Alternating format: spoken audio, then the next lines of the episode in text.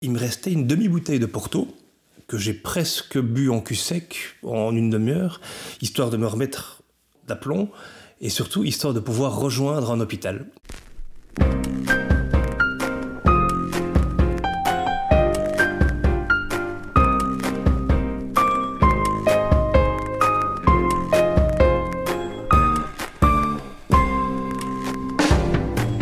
Ça j'écoute est le podcast des expériences de vie qui vous plonge dans l'intimité de récits 100% vrais et authentiques.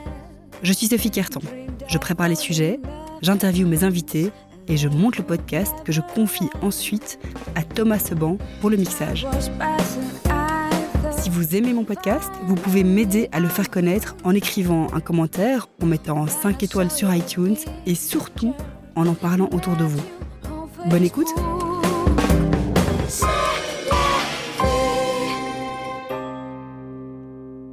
Alex, j'ai le plaisir de t'accueillir dans mon podcast. Ça, j'écoute. Ça fait longtemps qu'on s'est pas vu. Oui. Et euh, j'ai le plaisir de t'inviter aujourd'hui dans mon podcast pour parler de d'alcool. Mhm. C'est quoi euh, l'alcool pour toi? L'alcool, pour moi, c'est quelque chose qui est très très bien pour les autres, mais euh, qui est exclu et à bannir. Pour moi, j'ai fait des tentatives, donc la- l'alcool, pour moi, c'est c'est un énorme pan de ma vie, euh, tant positif que négatif. Je pense que je pourrais en parler pendant 24 heures euh, sans m'arrêter. Tellement ça a pris une place importante, ça ça m'a euh, ouvert certaines portes, ça m'en a fermé des centaines d'autres. Ça m'a... C'est- très vaste comme question. hein. Ça a commencé à quel âge? Vers 15 ans, et euh, à cette époque-là, c'était encore des simples bières sous la Grand Place.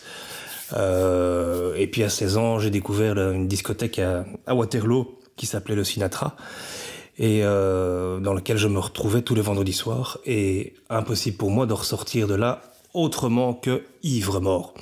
Ivre mort, c'était même pas un peu bourré à tituber, c'était vomir, c'était rentrer de Waterloo à Bruxelles à pied sans savoir comment, en faisant du stop ou en marchant, euh, avec l'un ou l'autre copain. Euh, et donc très très jeune, c'était vraiment noyé dans l'alcool, à piquer les bouteilles des autres parce qu'il y avait des numéros sur les bouteilles de whisky. Donc je, je prenais l'une ou l'autre bouteille. Euh, c'était l'époque où on sortait avec toutes les nanas, il y en avait 3-4 par soir. Euh, D'ailleurs mon surnom de l'époque c'était Gino.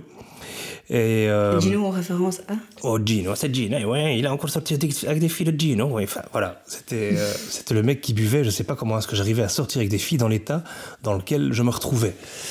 Et, et donc cet alcool, c'était très tôt. De ce vendredi soir, s'est transformé au fil du temps, euh, des semaines et des mois, en vendredi et samedi soir. Et puis je suis tombé sur une autre discothèque qu'on m'a, aux alentours de 18 ans, présenté. Je suis rentré là très jeune. Ce sont les Jeux d'hiver. Alors, avec un parcours scolaire chaotique comme le mien, j'ai pas fini mes secondaires, j'ai vite été mis à la porte de la maison familiale et je me suis retrouvé dans une sorte de côte à 500 mètres des Jeux d'hiver.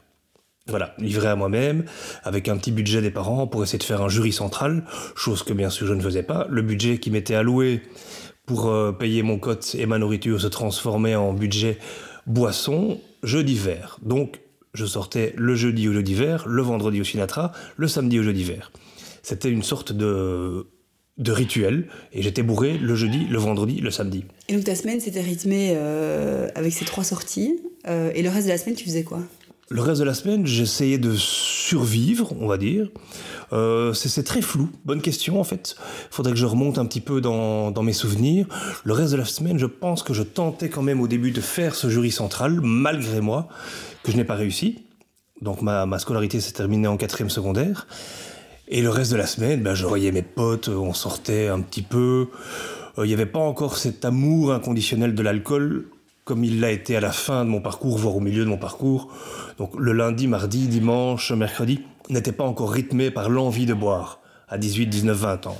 L'amour de la boisson et de la bouteille se- s'est très vite transformé en jeudi, vendredi, samedi, et puis dimanche, lundi, mardi, mercredi. Jusqu'au jour, euh, on en reviendra peut-être plus en détail, mais jusqu'au jour de mes 37 ans où j'avais décidé d'arrêter, euh, où là c'était matin, midi, soir, nuit. euh, c'était- Matin aussi? Matin aussi. Alors c'était spécial parce que c'était tellement que euh, c'était pas spécialement le matin au réveil, mais c'était tout le temps. Donc les six derniers mois où j'ai été euh, reçu chez ma grand-mère, parce que plus personne ne voulait de moi, ni mes copines, ni mes potes, ni les canapés de mes potes, ni la famille.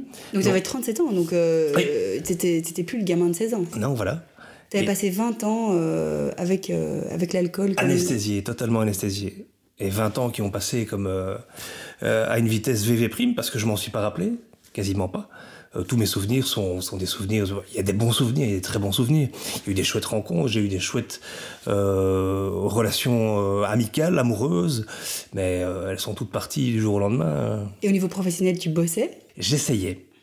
J'essayais avec des contrats smart de faire un peu de radio, de faire un petit peu de boulot de comédien. j'ai été chef de projet au Flaget, donc j'organisais des, des, événements privés, publics, dans le studio 4 et le studio 1. Mais bon, on recevait des artistes je m'occupais pas mal d'artistes. À midi pour le, le, soundcheck, on avait du vin à table. Et le soir avant le spectacle, on avait du vin à table aussi. Donc je buvais pendant le boulot. Et forcément, dès qu'il y avait de l'alcool, je buvais. Donc Flaget m'a gentiment euh, remercié. Pas parce que je suis un mauvais gars, mais parce que parfois j'avais les lèvres rouges de vin, de vin à, 20 heures devant des clients prestigieux. Mmh. Donc euh, voilà, donc quelques, contrats professionnels, euh, une vie euh, entre 16, et, 16 ans et 37 ans à boire, et puis tu t'es retrouvé donc chez ta grand-mère. Je me suis retrouvé chez ma grand-mère, oui. Elle a bien voulu de moi, et elle était très naïve, ou elle voulait faire semblant qu'elle était très naïve. Et donc au début, j'avais tous les jours un, petit billet de 20 euros euh, sous, ma, sous ma petite coupette, coupelle de, de, de, café, ma petite tasse de café, qui s'est transformée en 10 euros, puis en 5 euros quand elle commençait à comprendre que cet argent servait à boire. Et effectivement, les 6, 7, 8 derniers mois de consommation, c'était pas de l'alcool au réveil, c'était de l'alcool et puis une sieste, et puis de l'alcool, et puis une sieste, et puis de l'alcool, et puis une sieste. De temps en temps, j'avais un truc de prévu pour du boulot, donc j'essayais de faire un petit effort pendant, pendant 48 heures. Donc c'est pas arrêter de boire, mais c'est boire moins. J'essayais de me raser, j'essayais d'avoir un regard plus ou moins normal et, euh, et d'avoir des vêtements propres. Voilà aussi.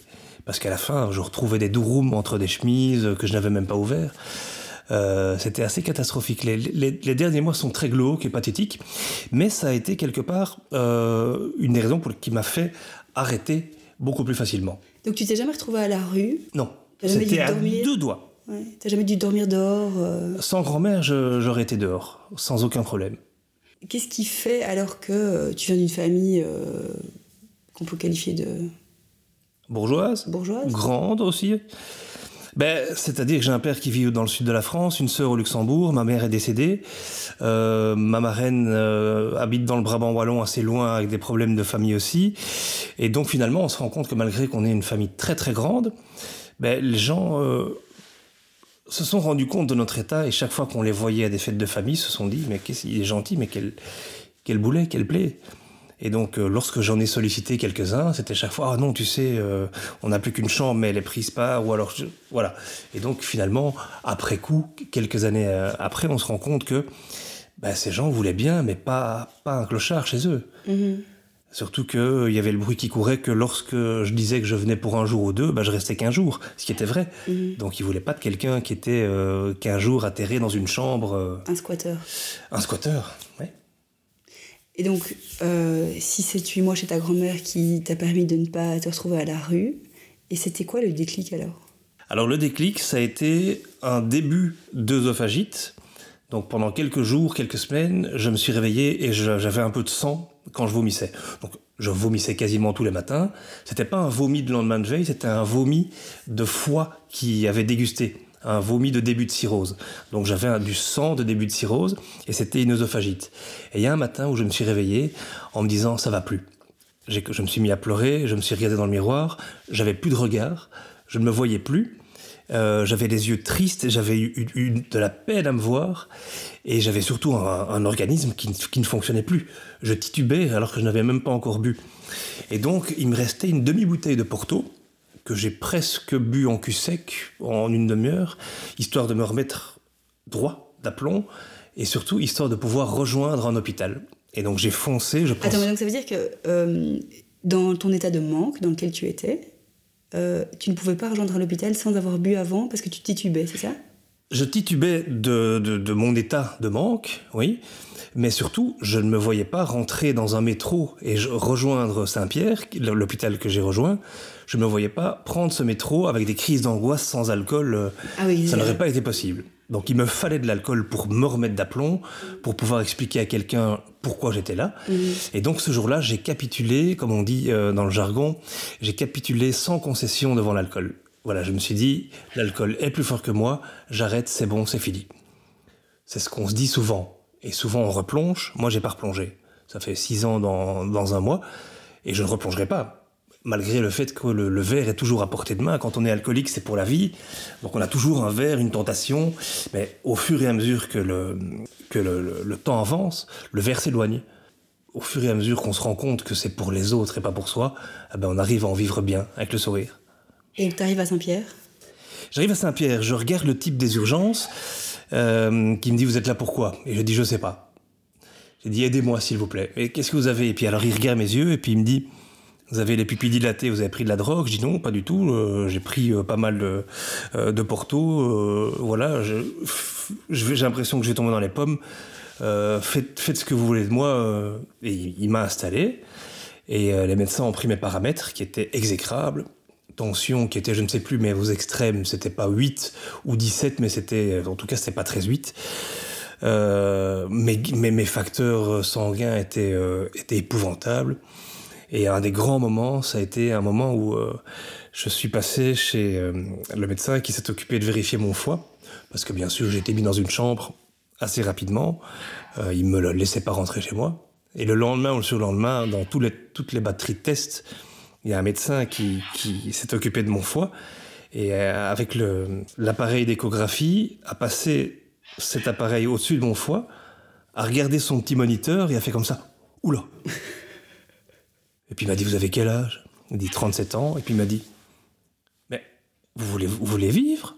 Je dis, oui quand même. Et puis il dit, mais c'est un foie gras que vous avez, vous avez un début de cirrhose là, jeune homme.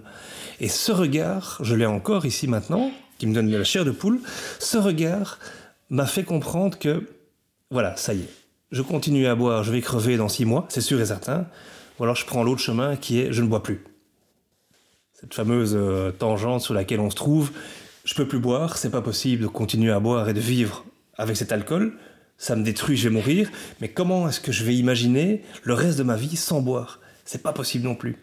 Donc il faut faire un choix. Donc cette décision se prend, t'as peur à ce moment-là? Qu'est-ce qui se passe? Qu'est-ce que tu ressens? À l'hôpital Alors c'est drôle parce que c'était une sorte d'hospitalisation de mon plein gré. Et ça s'apparente à une sorte de cure, parce que quelque part cet hôpital a, sevré mon manque, euh, mon manque physique. Ça, a joué un rôle de, sevrage physique euh, et non psychologique. Donc il faut plus ou moins 5-6 jours pour qu'un alcoolique soit sevré euh, physiquement. Psychologiquement, il faut presque toute une vie, je pense. Mais physiquement, ça m'a aidé. J'avais pas besoin de cure. Je me sentais pas dans, dans, dans le dans une détresse psychologique malgré que j'étais pas vraiment pas au top. Au niveau de la, enfin, tu n'avais pas besoin d'une cure, c'est ça? Mais physiquement, est-ce que tu, est-ce que tu sentais le manque? Est-ce que tu, enfin, c'est, une drogue dure en fait l'alcool, on oublie de le dire. Hein. C'est euh, d'après l'OMS la drogue la plus dure. Euh, avec l'héroïne sur le même pied d'égalité euh, concernant l'addiction, la, rapidité de l'addiction et les ravages sur le corps donc l'alcool est vraiment au, top de, la pyramide. Oui, c'est une drogue dure. Et euh, quand on a l'habitude de boire comme je buvais moi, c'est-à-dire du matin au soir des quantités astronomiques, on était à 4-5 bouteilles par jour de Porto. Pourquoi du Porto? Parce que c'est 3,80€. C'était et au niveau du vin, ça c'est un peu plus fort dans les degrés, donc on calcule en fonction de ce qui va péter le plus vite, c'est qui coûte le moins cher. Donc c'est vraiment un torboyau, ça m'a pété la santé. Et il me fallait effectivement une sorte de d'endroit rassurant. Euh, parce qu'une cure tout seul à la maison ou arrêter tout seul, c'était pas possible. Il fallait être médicamenté. Mais quand je suis parti à l'hôpital, je pensais pas à une cure, je pensais pas à arrêter, je pensais à rien. C'était sauvez-moi. Qu'est-ce qu'il faut que je fasse? Je, vais suivre. Et je me souviens que le premier soir, j'ai réussi à trouver le premier night shop rue Haute, à côté de Saint-Pierre, et j'ai ramené une bouteille de vin rouge dans ma chambre que j'ai bu entièrement. Et puis le lendemain, il y a une infirmière qui est venue et qui m'a engueulé, euh, le médecin aussi, parce qu'ils ont bien sûr senti dans ma chambre. Mais j'étais arrivé tellement loin dans l'exclusion sociale, donc j'avais perdu mon chômage, j'avais perdu le CPS, j'avais perdu tous les boulots, j'avais perdu toutes les copines, j'avais tout perdu, que au point où j'en étais, je ne savais pas comment est-ce que ça allait venir. J'ai même à l'hôpital, j'avais perdu la mutuelle, j'avais plus de mutuelle. À l'hôpital, je suis rentré dans une chambre seule. Ils m'ont demandé, vous voulez une chambre double ou une chambre seule? Et j'ai demandé une chambre seule. Je ne sais pas pourquoi. J'avais certainement honte d'arriver comme un clodo et de fréquenter quelqu'un à côté de moi. Et donc, j'ai bu cette bouteille euh, et je me suis fait engueuler le lendemain matin. Et là, j'ai compris qu'il fallait que j'arrête. En plus du fameux regard de, de ce médecin. Et voilà, j'ai dans ce cadre rassurant, parce qu'il y a des médecins qui passent tout le temps, des infirmières, des spécialistes, ce cadre rassurant a fait en sorte que ce sevrage physique a pu se passer dans des bonnes conditions, sans être dans une vraie cure. Tu te souviens de ces, 4-5 jours-là? T'as souffert? Non. Je m'en souviens pas, mais je n'ai pas souffert. J'ai pris ça comme une délivrance. Alors il y a les services sociaux qui passent, il y a les alcooliques anonymes qui passent, il y a il y a quelqu'un qui s'occupe bien sûr de, de, voir où est le problème. Ok, ça va, ce type-là, il est complètement à l'ouest. Euh, c'est clairement un alcoolique, il est clairement en manque. Il a, voilà. Donc ça a relativement bien fonctionné. Les services adéquats sont venus me trouver les uns après les autres, jour après jour, pendant les 4 ou 5 jours. Le temps de se rendre compte que je ne fournissais pas les documents qu'ils me demandaient, euh, que j'avais pas de mutuelle, que j'avais ceci. Et puis après 6-7 jours, ils m'ont gentiment fait comprendre qu'il fallait que je retourne à la maison. Tu retournes chez ta grand-mère Oui. Qu'est-ce qui se passe? Je prends conscience qu'il faut que j'aille euh, parler dans les groupes de discussion, fréquenter les, les, alcooliques anonymes, euh, les fameux alcooliques anonymes vers lesquels mon père m'a poussé depuis que j'avais 25 ans, mais bien sûr, c'est pour les autres, c'est pas pour moi. Il y a toujours, quand on est alcoolique, il y a toujours un moment où, où on va maîtriser l'alcool. Oui, mais c'est parce que c'est une mauvaise période, mais après, ça ira. Et puis là, il y a un moment où quand on capitule, bon, ok, qu'est-ce qui est là pour m'aider? Quels sont les... Ah oui, il y a ça, ok, il y a le CPS qui pourrait m'aider, il y a les alcooliques anonymes, je vais prendre les alcooliques anonymes dans un premier temps. Eux vont, vont, vont me, faire poursuivre euh, euh, ma décision d'arrêter de boire. Je les ai fréquentés, et euh, après six ans, j'y vais encore toutes les semaines. Ah oui Ah oui, bien sûr, jusqu'à la fin de mes jours, j'irai. Je suis modérateur de groupes, de conférences, de, dans les écoles. Euh, maintenant, je suis en train d'essayer de voir pour faire de, des préventions en prison, parce que mon discours tient la route, parce que j'ai une, une, sorte de mission comme ça qui m'a été euh, donnée, une mission divine. Euh, j'ai réussi, on a réussi à me faire arrêter, et parce que les premières personnes chez les alcooliques anonymes que j'ai rencontrées ont eu des discours qui tenaient la route. Et donc moi, je me rends compte que lorsque je parle en réunion et qu'il y a des nouveaux qui sont là, ils ont une petite oreille un peu plus attentive. Et je ne sais pas pourquoi, je me dis qu'il y a une destinée. Et c'est probablement là-dedans qu'il faut que je me dirige. Donc, après chez ma grand-mère, à ce retour, je fréquente les alcooliques anonymes. Très vite, elle me fait comprendre qu'il faut que je me barre. Mon père comprend que j'ai compris. Alors qu'il ne m'a jamais cru, cette fois-là, il m'a cru. Mon père m'a dit voilà, je te prends un flat pendant 6 ou 8 mois, euh, ou 10 mois, c'est à ma charge. Pendant ces 8 mois, tu as intérêt à retrouver ne fût-ce que le chômage ou un droit de réinsertion. Tu as intérêt à me montrer des preuves que euh, tes dettes sont en cours d'être apurées. Que, voilà. Tu avais contracté des dettes aussi? J'avais contracté des dettes absolument épouvantables. Euh, mais aucune mauvaise dette. J'ai jamais fait d'accident de voiture. C'était des dettes d'hôpitaux ah ou une dette de. Un jour, j'ai pris une carte de crédit euh, dont j'ai bien sûr euh, apuré, euh, jamais apuré le, le, solde et qui ont pris des, des, années. Des, voilà, des, des, intérêts de retard absolument épouvantables. De 1250, on est passé à 7000, ce genre de choses-là. Donc voilà, il y, y, a tout un bagage, un sac de nœuds énorme qui est très difficile à affronter parce que finalement, on arrête de boire, on se dit que tout va se dérouler comme sur des roulettes parce qu'on a enfin arrêté de boire. On a un peu le roi du monde, on a envie de le crier partout et on se rend compte que derrière, ben, non, les boulets sont toujours là. Mais les boulets sont là, mais on n'a plus l'alcool pour les, mettre un petit peu de côté. Donc on prend tout en pleine face. Tous les problèmes arrivent. Tous ceux qu'on mettait de côté avec l'alcool. Et finalement, heureusement qu'on est sobre pour les mettre de côté euh, et pour, pour, pour y faire face. Parce que sinon, ça, ça n'évolue pas et puis il ne cesse de grandir. Donc je pars, je quitte chez ma grand-mère, je prends un flat à Mérode. Et euh, ces premiers mois sont révélateurs parce que euh, on appelle en début d'abstinence euh, les premiers mois le nuage rose. On surfe vraiment sur une énergie hyper positive, sur quelque chose de, magique. On a envie de le dire à tout le monde. On, pense que on a compris. C'est fabuleux. Tous les matins, on est debout à 6 heures en pleine forme alors qu'il n'y a aucune raison d'être debout à 6 heures qui était l'heure à laquelle on allait se coucher quelques semaines auparavant. Donc c'est très bizarre. La vie change, c'est comme une renaissance, moi j'appelle ça une naissance, parce que vu que j'ai grandi dans l'alcool de mes 16 ans jusqu'à mes 37 ans, j'ai été anesthésié par cet alcool pendant 21-22 ans. J'ai pas connu la vie quelque part. Quasiment tous les jours, j'étais un peu bourré, surtout à partir de 20-21 ans.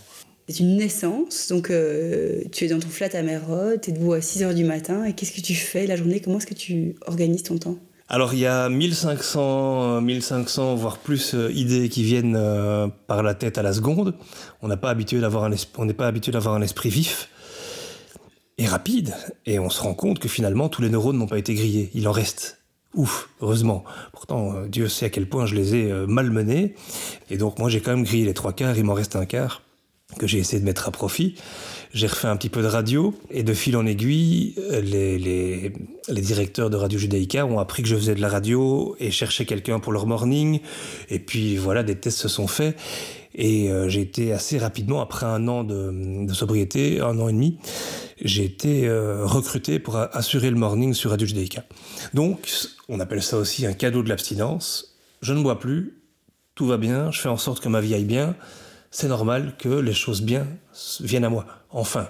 Et dans les cadeaux de l'abstinence, ben effectivement, au fur et à mesure, on récolte sans, s'attendre à une nouvelle euh, petite princesse qui arrive, euh, toute souriante, adorable, celle que j'attendais depuis toujours, euh, malgré le fait que les anciennes étaient probablement des filles avec lesquelles j'aurais pu faire un avenir concret et solide, mais noyé dans l'alcool, c'était pas possible. Mais celle-ci est arrivée à point nommé. Et le boulot aussi, enfin voilà, il y a tout, tout revient, malheureusement pas la santé, on en reparlera peut-être un peu plus tard, euh, tout revient, le regard, la confiance, euh, les amis qui n'étaient pas partis, qui s'étaient mis de côté, la famille qui euh, découvre qu'après six mois d'abstinence, bon bah c'est bien, après un an, ah c'est pas mal, après deux ans, ah oui, et puis maintenant, après six ans, ok ça va, c'est Alexandre, il a, oui, lui il est abstinent il le vit bien. Pour la famille, c'est gagné, enfin ça semble gagné. Pour toi, c'est gagné? Oui, j'ai très rapidement rencontré quelqu'un qui m'a, euh, chez les alcooliques anonymes, dit une phrase qui m'a interpellé, qui est restée euh, sonnée, résonnée dans ma tête, qui a dit le jour où tu comprendras qu'il faut faire la différence avec l'alcool entre je ne peux plus et je ne veux plus, eh ben t'auras gagné. Et le soir même, je me suis mis dans mon lit et je me suis dit mais quelle phrase bourrée de sens. Je ne peux plus s'assimile à une punition. Donc celui qui ne peut plus boire est finalement triste de ne plus boire. Et moi, je me suis rendu compte effectivement que je ne voulais plus vivre un calvaire pareil.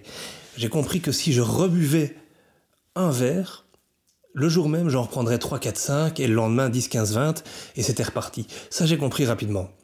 Et je me suis rendu compte aussi que pour vivre cette abstinence bien, il fallait se mettre quelques, quelques idées préconçues. Voilà. Et cette phrase-là est arrivée à point nommé. Mais non, c'est vrai, je ne veux plus. Je veux plus vivre comme un clochard. Je veux plus sentir mauvais. Je veux plus euh, me faire larguer tous les six mois parce que finalement elle se rend compte que l'alcool est plus fort qu'elle. Ce genre de choses-là. J'ai envie de retrouver un chouette boulot. Voilà. Et donc cette phrase euh, m'a fait, euh, m'a fait résonne toujours en moi et de manière très positive. Donc aujourd'hui, tu ne veux plus, mais on reste dans une société où l'alcool est omniprésent. Et donc, euh, il y a tes amis autour de toi qui, connaissent, et donc j'imagine qu'ils ne te proposent plus de, boire un verre, enfin, ou plus un verre d'alcool. Mais quand tu vas dans des endroits euh, que tu ne connais pas, comment tu maintiens l'alcool à distance aujourd'hui dans, une, société où l'alcool est omniprésent? C'est difficile. Moi, j'y suis euh, sans aucun problème. C'est devenu abstrait assez rapidement.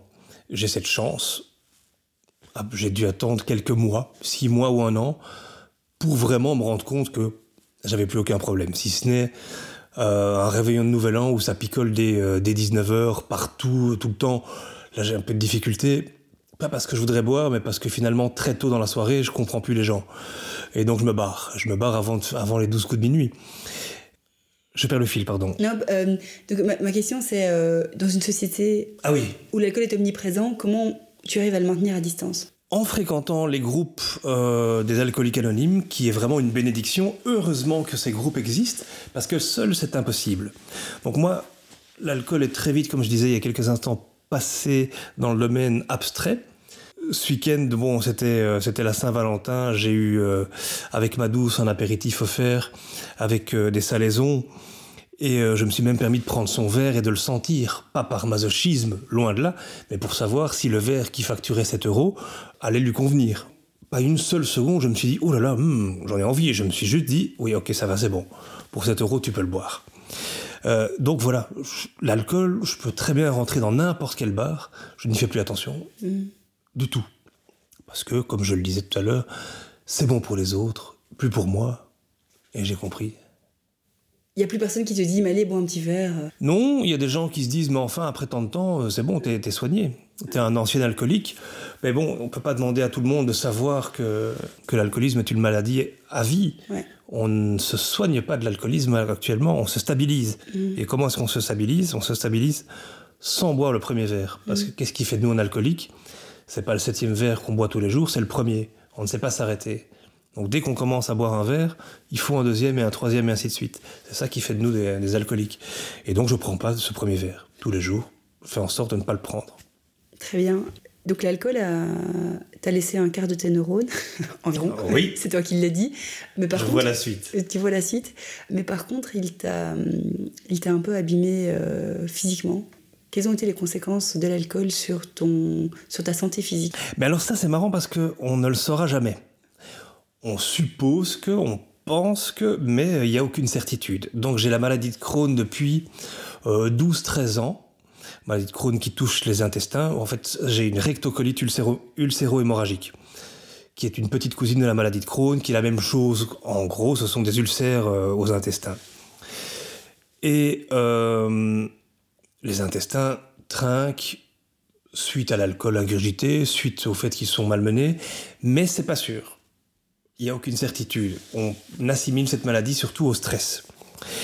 Euh, ce qu'il y a eu, c'est que je t'en parlais tout à l'heure, euh, mon foie a eu un début de cirrhose et j'avais une œsophagite. Ça, c'était vraiment les prémices ridicules, c'était un peu la face euh, visible de l'iceberg de ce que j'allais rencontrer comme véritable problème de santé par la suite.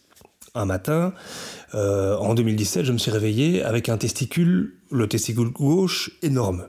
Bien sûr, c'était un dimanche matin, direction urgence, et l'urologue m'a dit, écoutez, on va euh, on va passer encore une échographie, mais de toute façon, il va falloir le retirer parce que pour moi, c'est 99,999 chances sur 100 un cancer séminal. Euh, donc il a, pratiqué ce qu'on appelle une orchidectomie. On a retiré le testicule gauche. Tout va bien, la, vie peut continuer, je peux continuer à, espérer être père euh, sans aucun souci. Et pendant l'opération, des métastases se sont dirigées vers un ganglion de laine ce qui m'a euh, donné un cancer, un cancer du ganglion clé. Voilà, stupide. On peut avoir un cancer du, poumon, un cancer du sein ou un cancer du larynx. Non, j'avais un cancer du ganglion de laine.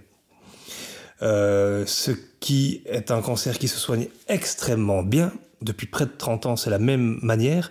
Par contre, c'est un cancer dont la chimiothérapie est une des plus terribles et une des plus puissantes. Ce qui fait que pendant 5 mois, ben, j'ai dégusté. J'ai vraiment dégusté. Alors, est-ce que c'est dû à l'alcool? Oui ou non? Peut-être. Ceci dit, j'avais toujours la maladie de Crohn et ma maladie de Crohn était traitée par un, certain médicament. Et à l'issue de cette chimiothérapie, les produits étaient toujours actifs dans mon corps et plus rien ne fonctionnait pour traiter cette maladie de Crohn. Ce qui fait que mes intestins ont dégusté, dégusté, dégusté il n'y avait rien à faire, si ce n'est euh, ce que j'ai fait il y a trois semaines et demie, euh, une colectomie. Enfin, j'ai fait, j'ai subi une colectomie, c'est-à-dire qu'on m'a retiré le côlon. Alors, est-ce que c'est directement, indirectement lié ou pas lié du tout? Je ne sais rien. Si ce n'est que la philosophie des alcooliques anonymes fait en sorte que on arrête de regarder en arrière, de savoir pourquoi on a bu, pourquoi on est alcoolique, comment, euh, est-ce que c'est héréditaire, on s'en fout. Le plus important, c'est aujourd'hui et demain. C'est aujourd'hui parce qu'aujourd'hui, on va pas toucher à ce premier verre, et demain, parce que demain est un autre jour et qu'on l'envisage d'une bonne manière. Donc hier, et toutes les maladies qui sont intervenues qui, qui sont venues pourrir ma vie, mais finalement me renforcer, euh, quelque part, parce que c'est un cancer, euh, j'avais deux options, soit je pleure, euh, et ça, ça va mal se passer, soit je le prends avec le sourire, et ça va bien se passer. Mais c'est pas quelqu'un qui vient frapper à la porte un lundi matin en vous donnant les options, en vous disant, Monsieur Bélier, qu'est-ce que vous allez faire avec ce cancer Vous allez pleurer ou vous allez rire? Non, c'est finalement quelque chose qui vient naturellement. Et il y a eu de l'autodérision aussi, et puis maintenant même avec cette, euh, cette colectomie, euh, j'ai deux poches ici, j'ai une poche à caca, et je trouve ça très drôle parce que j'ai surtout que dans quatre mois, on, on la retire ad vitam. Mais bon, j'ai une poche à caca, j'ai une autre petite poche qui relie mon anus à mon nombril. Mais j'avais aussi cette option de pouvoir me morfondre et rester euh, comme un chômeur devant la télévision du matin au soir sans rien faire, ou justement de prendre le taureau par les cornes et de me dire voilà, c'est quelque chose de plus qui va me renforcer et qui peut-être va faire en sorte que tous ces problèmes de santé que j'ai depuis quelques années vont disparaître et qu'une fois que tout cela sera derrière moi, je vais enfin peut-être pouvoir attaquer une vraie vie professionnelle.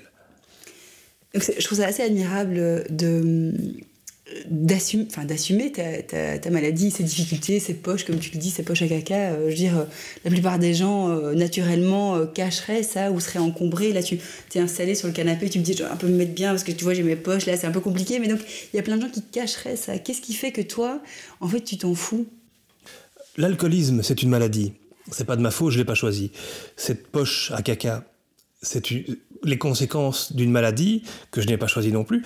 Donc pourquoi devrais-je avoir honte ou être gêné? C'est vrai que c'est un petit peu tabou. L'alcool, surtout encore plus chez les femmes malheureusement, mais chez les hommes aussi, l'alcool reste encore très tabou de, de, euh, nos jours. Et une poche à caca aussi. C'est vrai qu'on monte pas sa poche à caca on n'en parle pas à tout le monde.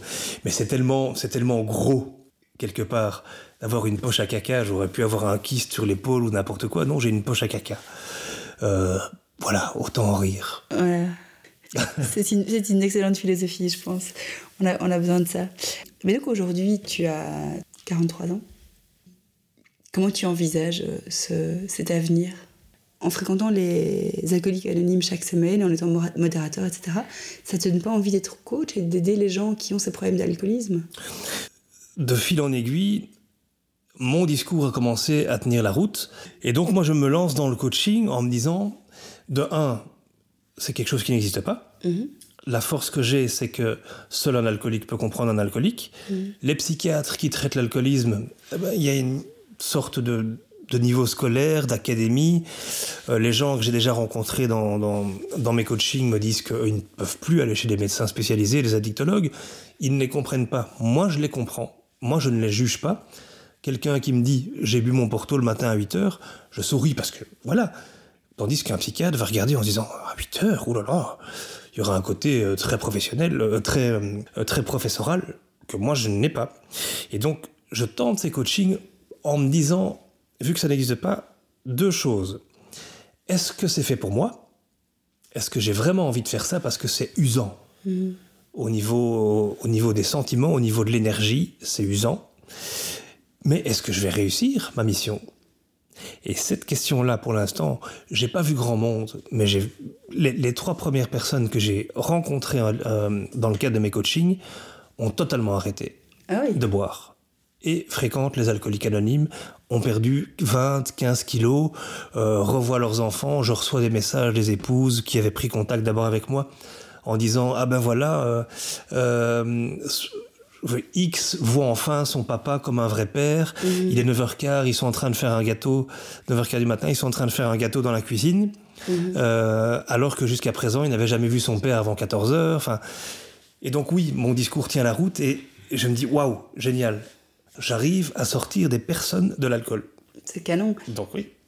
Peut-être euh, pour clôturer ce, ce podcast, qu'est-ce que tu aurais envie de transmettre comme message pour euh, l'entourage des, gens qui sont alcooliques? Ah, Ça, c'est une excellente question. L'entourage des alcooliques ne peut rien, euh, si ce n'est qu'il existe en Belgique énormément d'associations qui viennent en aide aux alcooliques, aux drogués et aux familles des alcooliques. Donc si la personne dans votre entourage votre conjoint, votre époux, votre épouse, votre fils, votre père, votre meilleur ami, votre collègue, votre employé est malade alcoolique, il existe les alanons, qui est une, euh, une sous-branche des alcooliques anonymes et qui est un, un groupe de discussion pour proches d'alcooliques. Et ça s'appelle enfin, Les al, A-L, Oui. anon, an, comme diminutif d'anonyme, al-anon. Al-Anon, ok. Et euh, qui sont des groupes de discussion, ah, bah, des groupes d'entraide pour, pour femmes euh, esselées, pour, pour maris en détresse. L'alcool touche tout le monde, hein, autant les femmes que les hommes. Euh, et on ne peut rien faire quand on est avec quelqu'un. On ne peut rien faire si ce n'est montrer de la gentillesse, de l'amour, beaucoup d'amour. Mettre de temps en temps la personne quand elle est à jeun sur l'une ou l'autre piste, c'est tout. Surtout pas reprocher, surtout pas euh, blâmer, critiquer, être violent, ça ne sert à rien, votre discours ne sera pas entendu. Malheureusement, il faut aussi se protéger. Et parfois, il faut pouvoir dire au revoir à, à l'être aimé si cette maladie, sa maladie, devient la vôtre. Ça arrive. C'est le mot de la fin? Ça peut. Merci beaucoup, Alexandre. Merci, Sophie.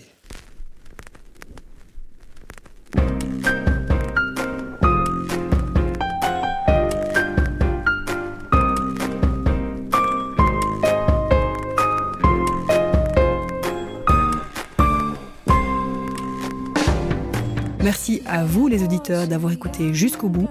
Si vous avez aimé cet épisode, faites-le savoir, parlez-en autour de vous, c'est la meilleure façon de m'encourager. Je suis Sophie Carton, je réalise les épisodes et je confie ensuite le mixage à Thomas Seban. À bientôt